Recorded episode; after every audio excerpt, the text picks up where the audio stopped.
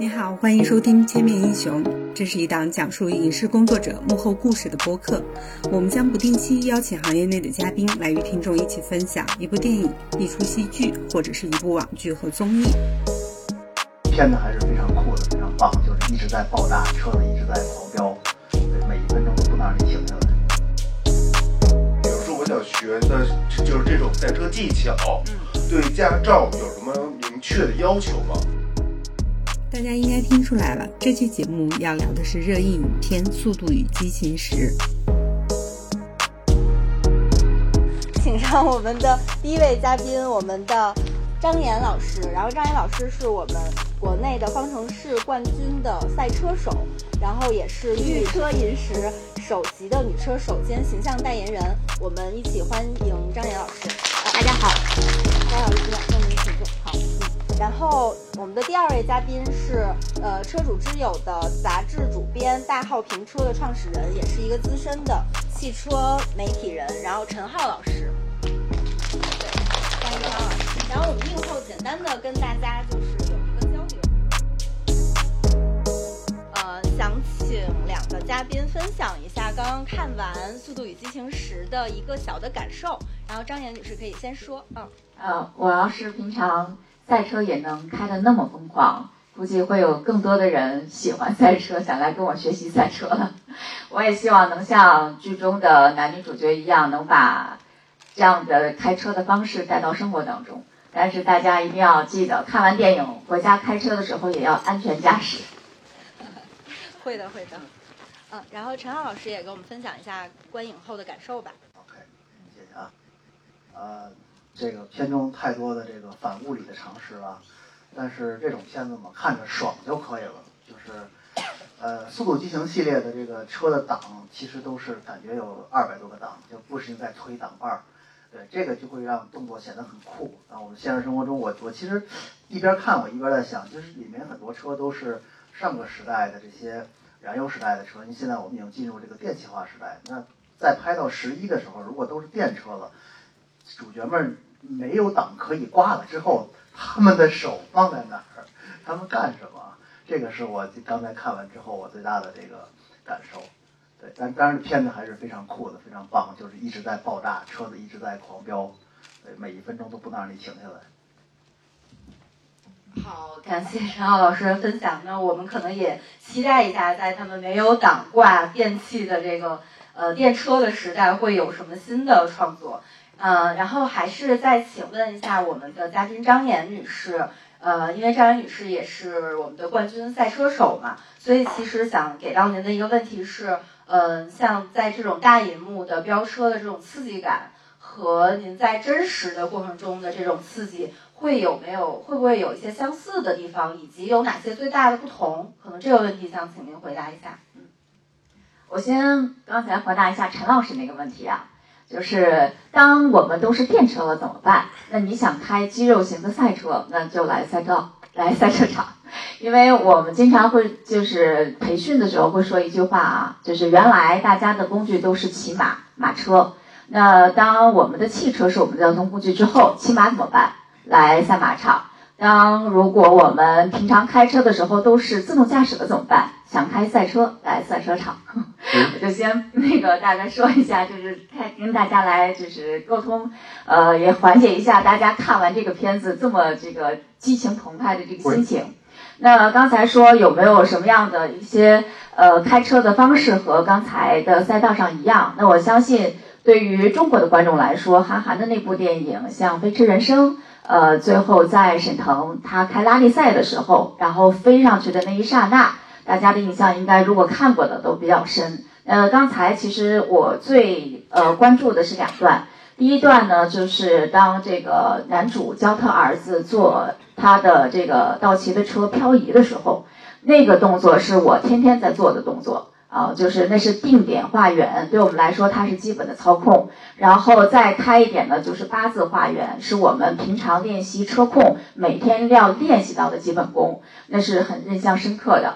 第二个呢，就是最深刻的是 Jacob，就是他的叔叔带着呃小儿子小布一起去那个开着他的雪佛兰去逃跑的那一段儿，呃那一段儿呢，其实就和沈腾开的那个车的道路是非常相像的。那叫我们的比赛当中就是拉力赛道，所有的拉力赛道都是非铺装路面。所谓的非铺装路面就是不是柏油路，那它从这个土路，然后它的抓地力，包含它车辆的漂移的姿态，包含它整体的加速的姿态，然后再到柏油路上，那也是我们平常要练的基本功。这两段其实是在我的平常的练车的生活当中，每天都和我息息相关的。那当然，从飞机上飞驰下来的呀，还有这个拖着呃直升机去跑，这其实不属于赛车的一方面了，它属于科幻的一方面。当然，电影嘛就必须要深入人心，所以基本功的赛车的这个开车的方式是可以训练出来的，再加上呃电影工作人员这些激情澎湃的这个这个这个天马行空的想象力，才造就了我们这部非常好看的《速食》。嗯，好，谢谢张岩老师。确实啊，就是我们影片中还是有很多的这个车的技术是源自于真实的，呃，赛车的这个或者是日常的驾驶，然后当然也会有一些科幻的成分。然后我们下面再来问一下陈浩老师，陈浩老师是很多年的资深的汽车的媒体人，然后也有自己的汽车账号的自媒体。并且其实是驾驶过很多款的超一线的跑车，甚至是参与到过很多车的这个车身的设计中的。那想请问陈浩老师一个问题啊，就是呃，在影片中的这些多款的车里，您最印象深刻的车是哪一辆？然后，并且是如果是。呃呃，比如说您对哪个车的印象是否是来源于可能它和这个电影人物的匹配，还是有哪些方面的原因？您可以展开来说一下。嗯，好啊，这整部电影我一边看就一边特别心疼，我觉得每一辆我喜欢的车刚一出现，然后很快就被摧毁了。一直在炸。对，然后你看里面有这个保时捷的911 GT3RS，这个还是997代的，然后还有这个日产的这个 240Z。这个就是就而且还改了一个 RB 二六的发动机啊，直列六缸啊，双增压，就是就就是连车带这个动力都是让我非常的心水。然后但是它很快就就废掉了，这个也是它的需需要嘛。然后再加上里面那个还有各种就是肌肉车，因为美这个片子其实还是美美国的一部典型的好莱坞大片嘛，所以它里面会传达更多的美式的汽车文化的东西。那美式汽车文化其实很大一部分就是它的肌肉车，我们叫 muscle car，然后比它再低一点其实就是 pony car。就我们里面片子里面可以看到，加克布他带着他的那个那个小朋友们去跑的时候，他们开的那辆第三代的福特的 Mustang，其实那就是一个当年的一个 pony car，看着特别像一个民用车，但是它是一个5.0的大 V 八，对，所以那个是一个很有意思的。然后后面反派每每那个他们开的这些车也都是那个时代的这些。大肌肉车，所以我觉得，呃，整部片子里面，其实让我印象深刻的车就一直在出现，一直在出现。就我看哪个我都都觉得特别喜欢，呃，但是他们都被摧毁之后，我也特别心疼。那我觉得这部电影它在匹配人物的性格跟车辆的时候，其实也是，呃，拿捏的非常的精准的。比如说我们的唐老大，他的这辆一九七零的这辆这款车型啊。这款这个 RT，大家都知道这个具体的车的名称，我觉得大家可能对吧？这个都看了这么多集了，应该非常的清楚。尤其是发动机盖上支出来那个巨大的三个这个这个进气啊，机械增压器，这个肯定是这是典型的一个肌肉车的一个代表。对，所以呃，要要我说，我最喜欢的肯定还是这辆车啊，这个是当之无愧的主角的车。对，了解。陈浩老师其实在这儿卖了一个关子。我们后面会为大家就是更进一步的揭晓这一辆车，然后我们现在就是把问题抛回给咱们的观众啊，因为了解到现场可能有很多就是二刷、三刷或者多刷的这个观众，呃，有哪位观众愿意分享一下自己的观影的感受，或者是问我们嘉宾一些问题吗？我们这一轮问问题的观众也是有特别的礼品，有如果有想交流的观众可以举个手。呃，那我们先前排的这一位吧，好吧，我我记住您了一会儿。好，谢谢主持人啊。那我想，因为我很意外啊，我以为这个张岩老师是一个男男那个男赛车手，没想到是一个女赛车手，我也是那个很意外。我想请问一下张岩老师，就是呃，您一般参加的是什么什么类型的这种方程式比赛？我原来在英国一直是开福特方程式，后来是在欧洲开宝马方程式，呃，基本上是从零六年一直到一零年。现在主要是从事教学，就是大家如果想来学习赛车执照，我是教练。哦，好，明白了，好，谢谢张老师。我们的嘉宾还是很专业的。呃，然后刚才有哪位朋友还举手了？可以再试。对对。哦，那呃，好，呃，稍等啊，我把话筒递过去。张扬老师您好，我是那个抖音之前就关注过你，谢谢，我老看你那个抖音，谢谢。我就想问你是喜欢那个自吸还是喜欢涡轮增压？肯定是自吸呀，自吸是吧？必须经典的代表，涡轮太容易坏了。那那是更喜欢后驱还是前驱吧？呃，我开方程式的时候，我们的刹车比是可以自己调的，但是如果你要是做漂移，必须得是后驱。但是如果你要先练技术的话，肯定是前驱先练技术，所以让我更喜欢的话，我喜欢四驱。但让我选的话，我选后驱，因为它能让这个就是让大家在操控的时候更有乐趣。行，谢谢您。然后我问一下那个陈阳老师，这部剧里您觉得哪辆车就是应该是最最屌的？我觉得是那地狱猫。呃。对，因为如果就说性能而言啊，肯定是它比当年唐老大那个老车一九七。我我是说这就这部电影里所有的车啊啊，您觉得哪个哪辆车是最屌的？啊，对啊，我我觉得你刚才说那个地狱猫确实应该是最屌的，是吧？对对对，挺猛的。但是你要说最最屌，其实我看我们怎么定义吧。呃，其实那辆布灵布灵的金光闪闪的兰博基尼的盖拉多 V 十，其实它是这里面气缸最多的。但它那个。但是往外出问题，不是 V 十发动机。呃，对。但你要这因为赛车或者说高性能车，其实更多情况下就不考虑什么可靠性了，就考虑输出。呃，对，还有一个，这这这个车在里面好像都几乎没怎么出现，就就就它的时间特别短。其实里面有一辆迈凯伦的塞纳。我看见了，就那个杰森斯坦森，他那个把那个亮出来那一瞬间。对，所以那辆车严格意义上说，无论是价值上还是说驾驶的车辆的性能上各方面，它应该是在现实世界中最强的。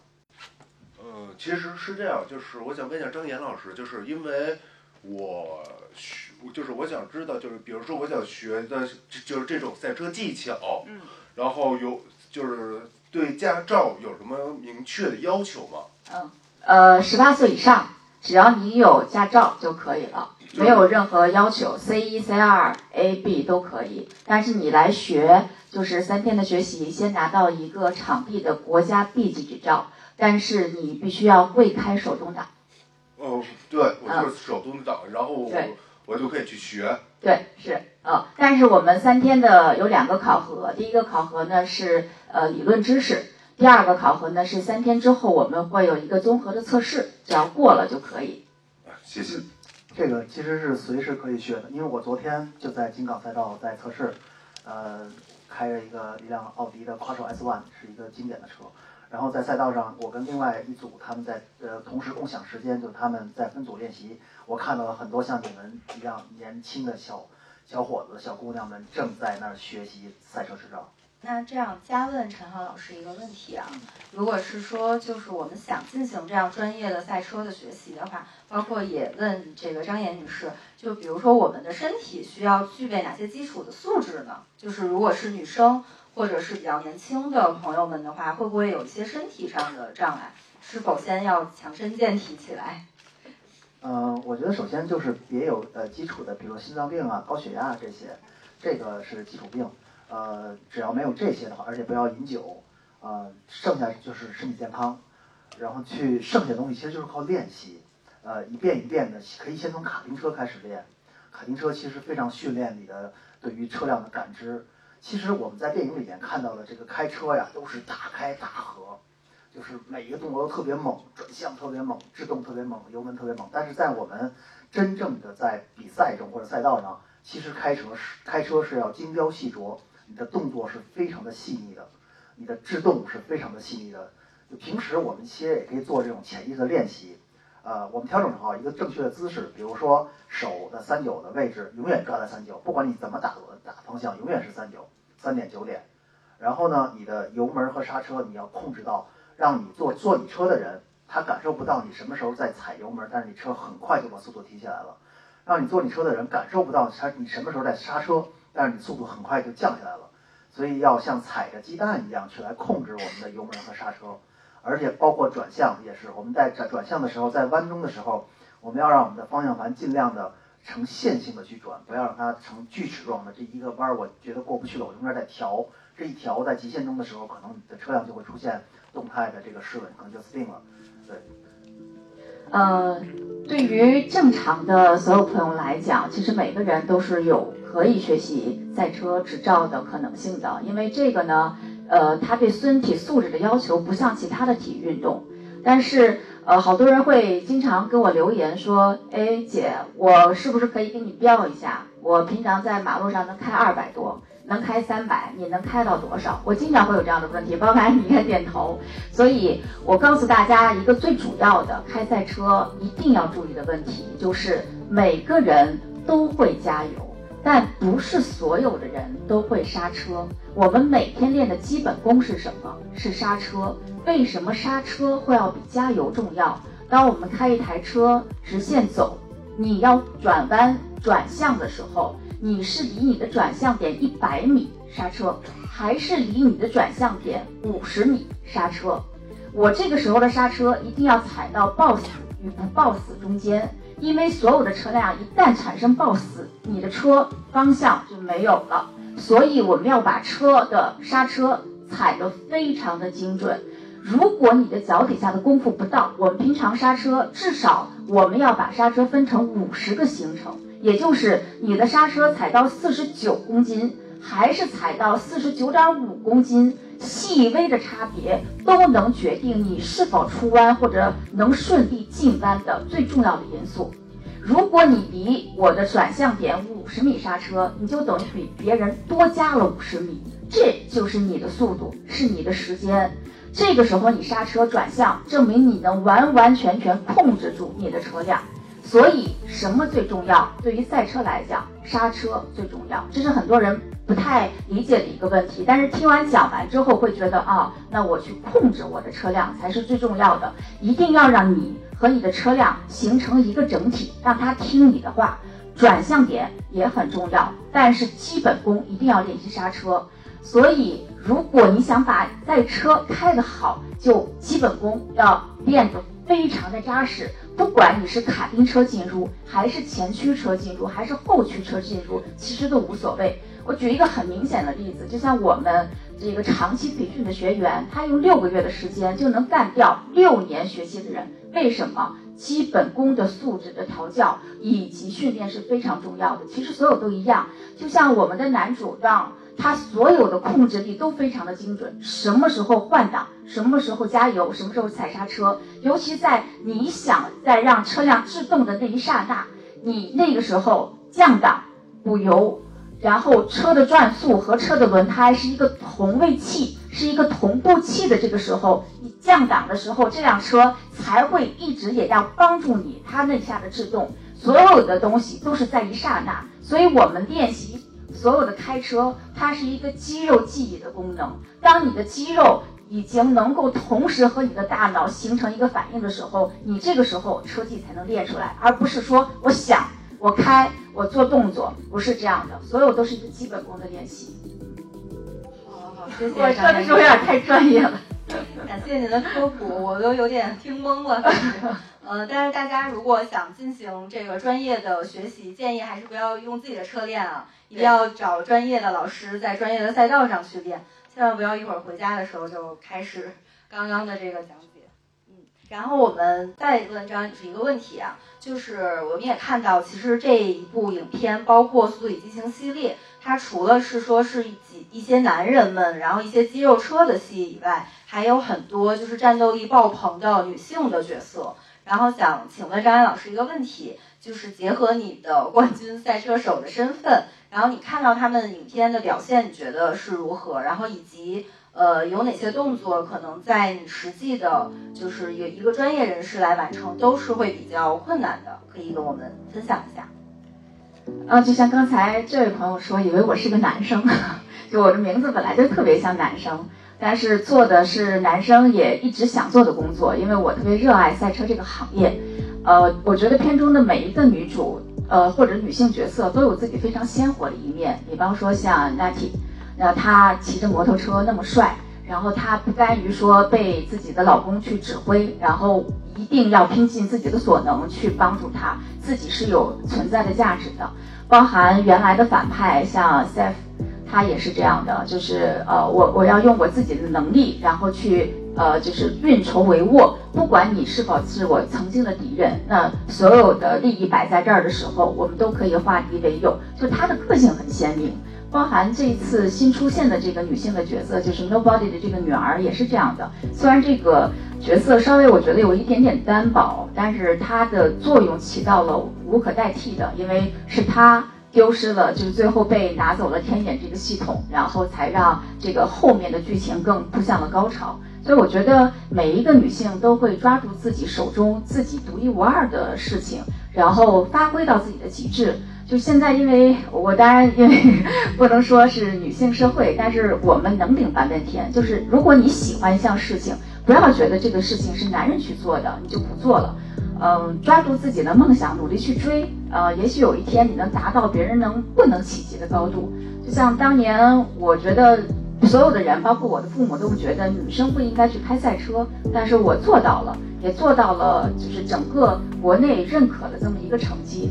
觉得只要去想，就努力去做。大家女性们都比较有共鸣。呃，那这样就是因为刚刚听张女士的分享中也提到系列的前几部的作品，应该也是看过很多《速度与激情》系列的。然后呢，我们这一轮的给观众的就是抽奖，那就想看一下大家对于整个系列的了解。首先有没有一到十全看过的观众可以举个手？哦哦，有几位？那我们直接送出礼品吧。这几位的就是礼品是官方出品的这个风扇，因为刚好影片上映是在夏天嘛，所以官方的这个。呃，看过这十部的，我想问一下，你们最喜欢几啊？我也是喜欢五，五是最经典，对。嗯，我我是看到最开头的故事就是，嗯，对对对，嗯，就是。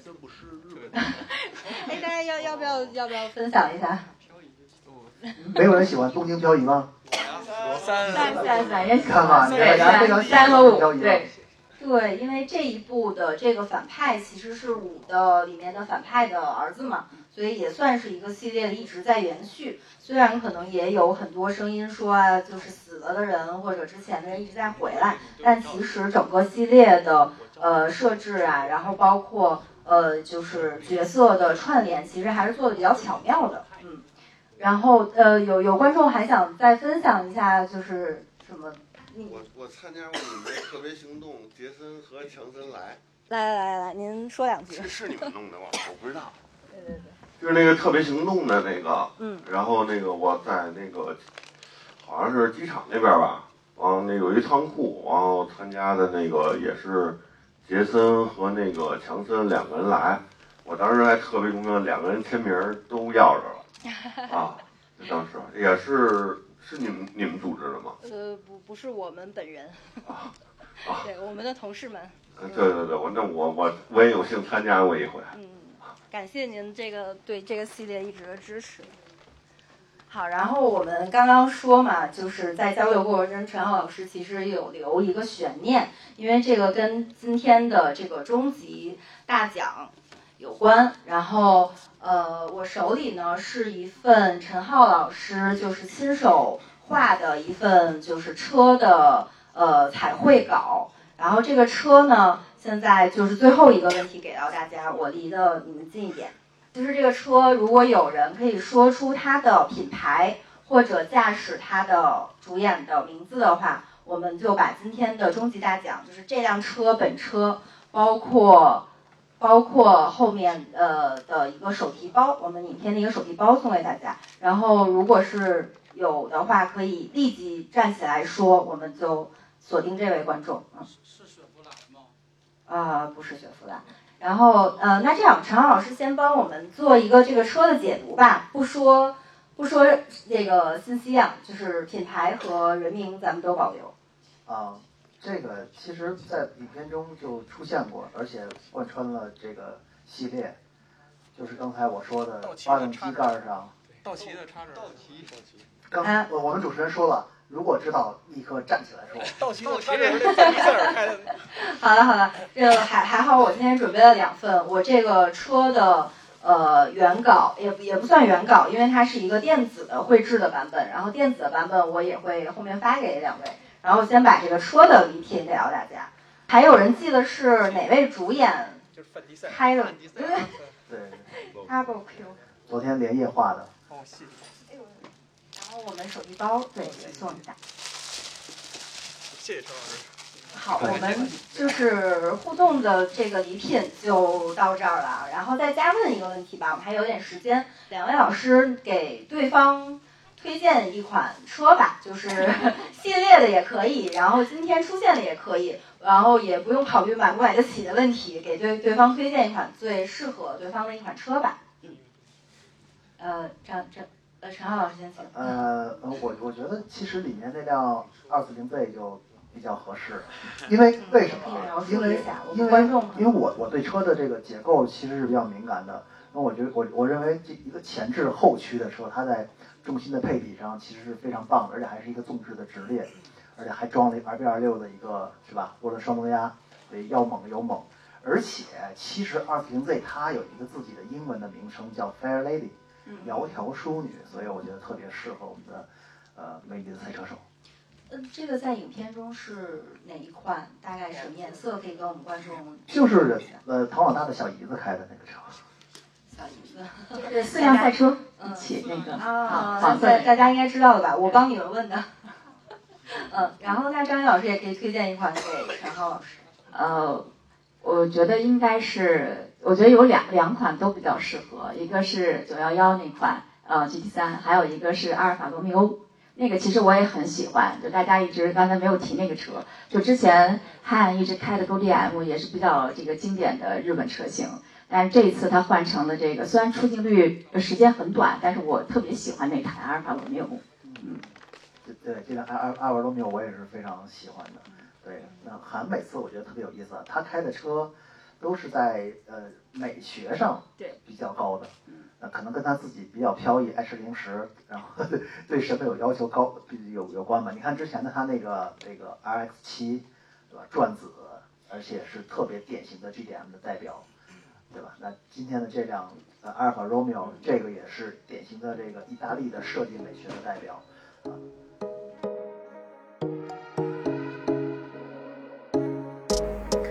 嗯，然后我继续问问题，呃，想两位老师分享一下这个电影中你们最喜欢哪个主演的表演，然后后续的这个续集中还会期待哪一位主演的一个表现？嗯嗯。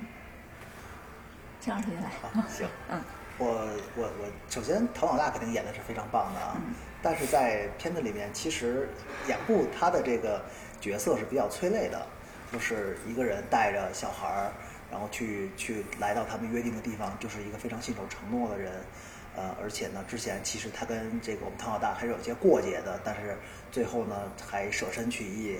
就是一系列的动作吧，就是他看起来是一个很肌肉男、很很莽撞、很鲁莽的人，但其实是一个胆大心细而且特别局气的人，所以我觉得这个人物角色其实塑造的还是挺好的。嗯，对，明白。张岩女士，嗯，我肯定我是一直特特别喜欢 Natty 这个角色，嗯，呃，因为作为女性自强不息，但是她也是命运多坎坷。但这一次就是她和那个赛弗的这个对手戏，呃，那一段是最精彩的。我觉得两个女性的这种厮斗，因为在其他电影里很少能看到那么爽的两位女性这个功夫女性的这么一个对打。嗯，确实，那一段打的是挺狠的。对，嗯 嗯，惊奇队长。对 对对对。嗯，然后因为我原来看那个就是《Lost》的时候，本来也比较喜欢他。她因为作为，就是美国比较比为数不多的就比较实力派的女星，嗯嗯，当然最期待的还是巨石强森出现的那一刻，看下一步他的表现吧。在最后出现的那个那个核潜艇其实也挺酷的。嗯，我们的女神加朵女神，对，两个女神看着就天然是的，对，就是这一部确实还是众星云集啊。虽然可能戏份有多有少，但是确实有很多一线的、超一线的呃男男的演员，然后女士们都有在加盟。嗯，对，嗯，然后。嗯，还有一个问题，电影，嗯，就是《速度与激情》系列能拍到第十部啊，两位嘉宾和观众们觉得这个原因是什么呢？或者是说是什么能够一直吸引你一直走进影院观看这个系列？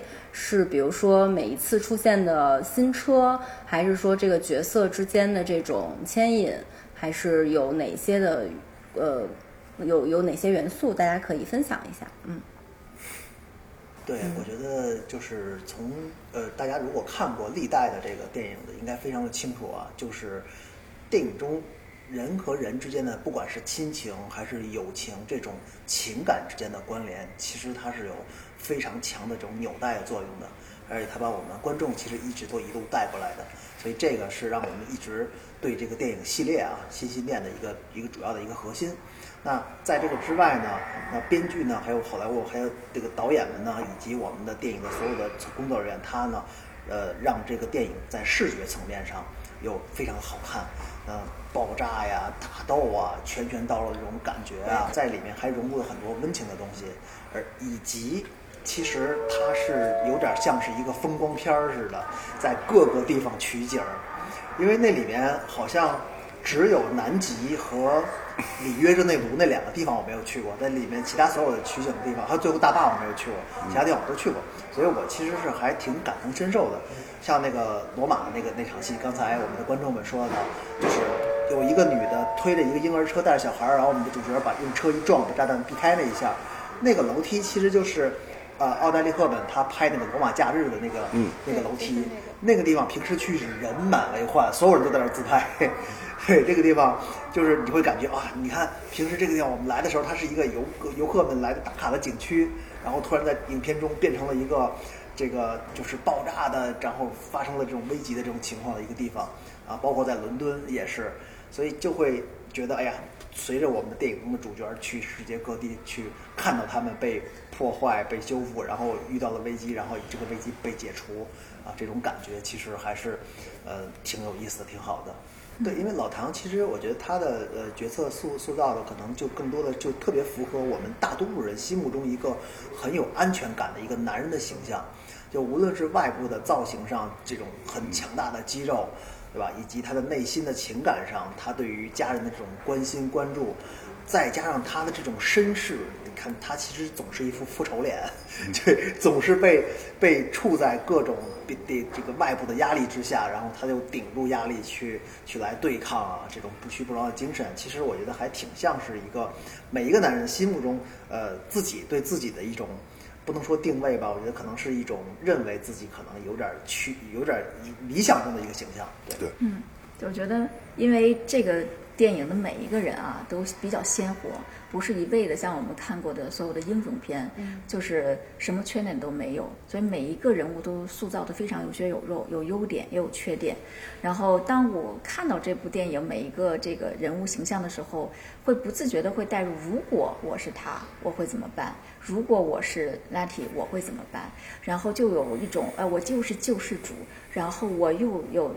呃，心存柔性的一面，然后我又有为了家人去反抗、去拼搏的一面。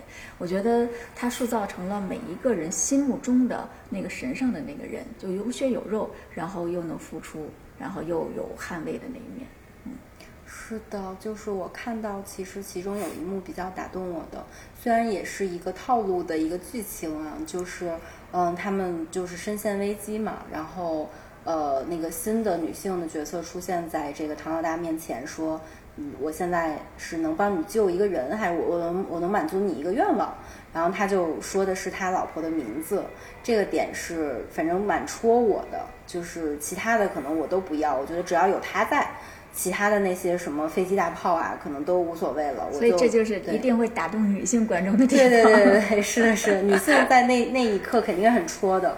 想说，如果我的男朋友、我的老公在这种世界危难的这种时候，能够说我的名字，说我只要他，就是是一个很就是打动我们的点。嗯，就是可能影片中有很多的这个温情的一面，然后但是有很多的这种呃很极限的时候，可能还有跳飞呃从飞机上跳下来，然后像的躲这个炸弹。然后或者是一些超高难度的动作。那两位老师平时在生活中会就是爱好极限运动吗？或者是会有什么这种相关的爱好吗？可以跟我们分享一下。这这不叫极限运动，这叫那个以命相搏，玩命。呃，赛车已经算它不算是危险运动，但已经算是就是相对来说比较极限的运动了。反正不管干什么都要保护好自己。我有一个画面就是特别的心有，就是那个就是一直印在我脑子里，就是当那个就是把他儿子小布拉过来的时候，然后这种就是就是对于父亲的这种啊，然后他坐在那儿，然后第一时间小布就把安全带给系好了。对对对，所有的极限运动还是安全第一啊。对对，所以影片也自始至终灌输着，你不管干什么，保命最重要。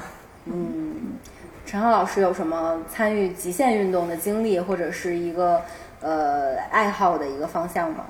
呃，极限运动我肯定是非常喜欢的，就是就是我原来年轻的时候，我也喜欢玩一些就是城市里常见的极限运动，比如说像小轮车呀、自行车啊这种。呃，然后后来就比较喜欢滑雪，嗯，呃，也会去每年去滑雪。但这些我觉得其实它也也算不上极限，就是真正如果要说说到极限的话，我觉得还是得把你你所在的这一个运动领域把它扩展到推推到边界。其实我觉得赛车本身也可以被算作是一种极限运动。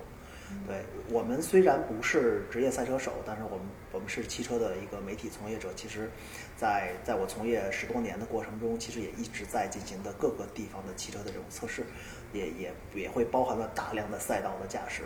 那我们在做赛道驾驶之前，以及对车辆能够形成自己的这种评价之前，其实也是接受了特别多的多的培训。差不多十多年前的时候，就在北欧。呃，在这个那奔驰的驾驶学院来接受这 AMG 的这个驾驶的培训，我印象特别深刻。就当时我第一次去，那呃带我的教练是一个五次 DTM 大师赛的冠军，他呢就是手把手的教。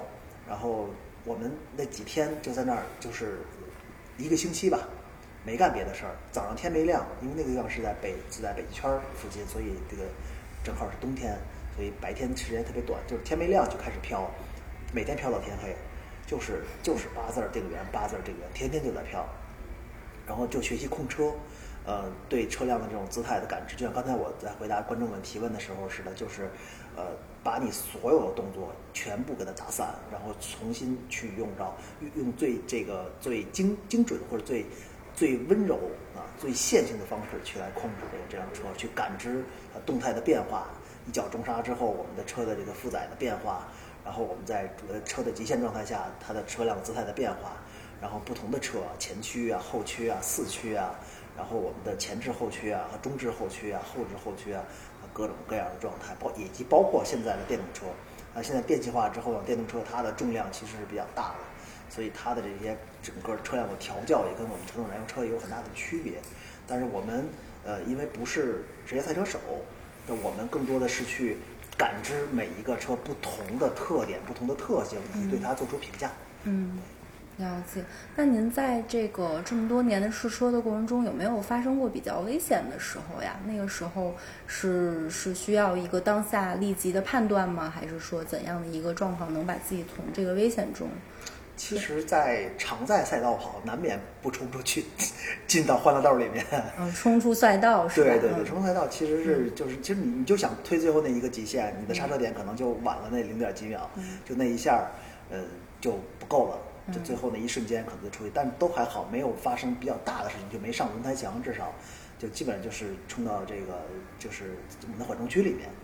嗯，其他的呢，其实倒也还好，因为我自己就除了赛车之外啊，呃，我是一个飞行爱好者，我自己呃可能每年会去不同的飞行俱乐部去来做这个飞行的这个驾驶，呃，而且我也在累积这个就是就航空执照的这个学识，呃，那这个可能就相对来说要比这个赛车可能在某些情况下它的危险的潜在的风险可能要稍微要再大一点儿，但是总体来说也都还好。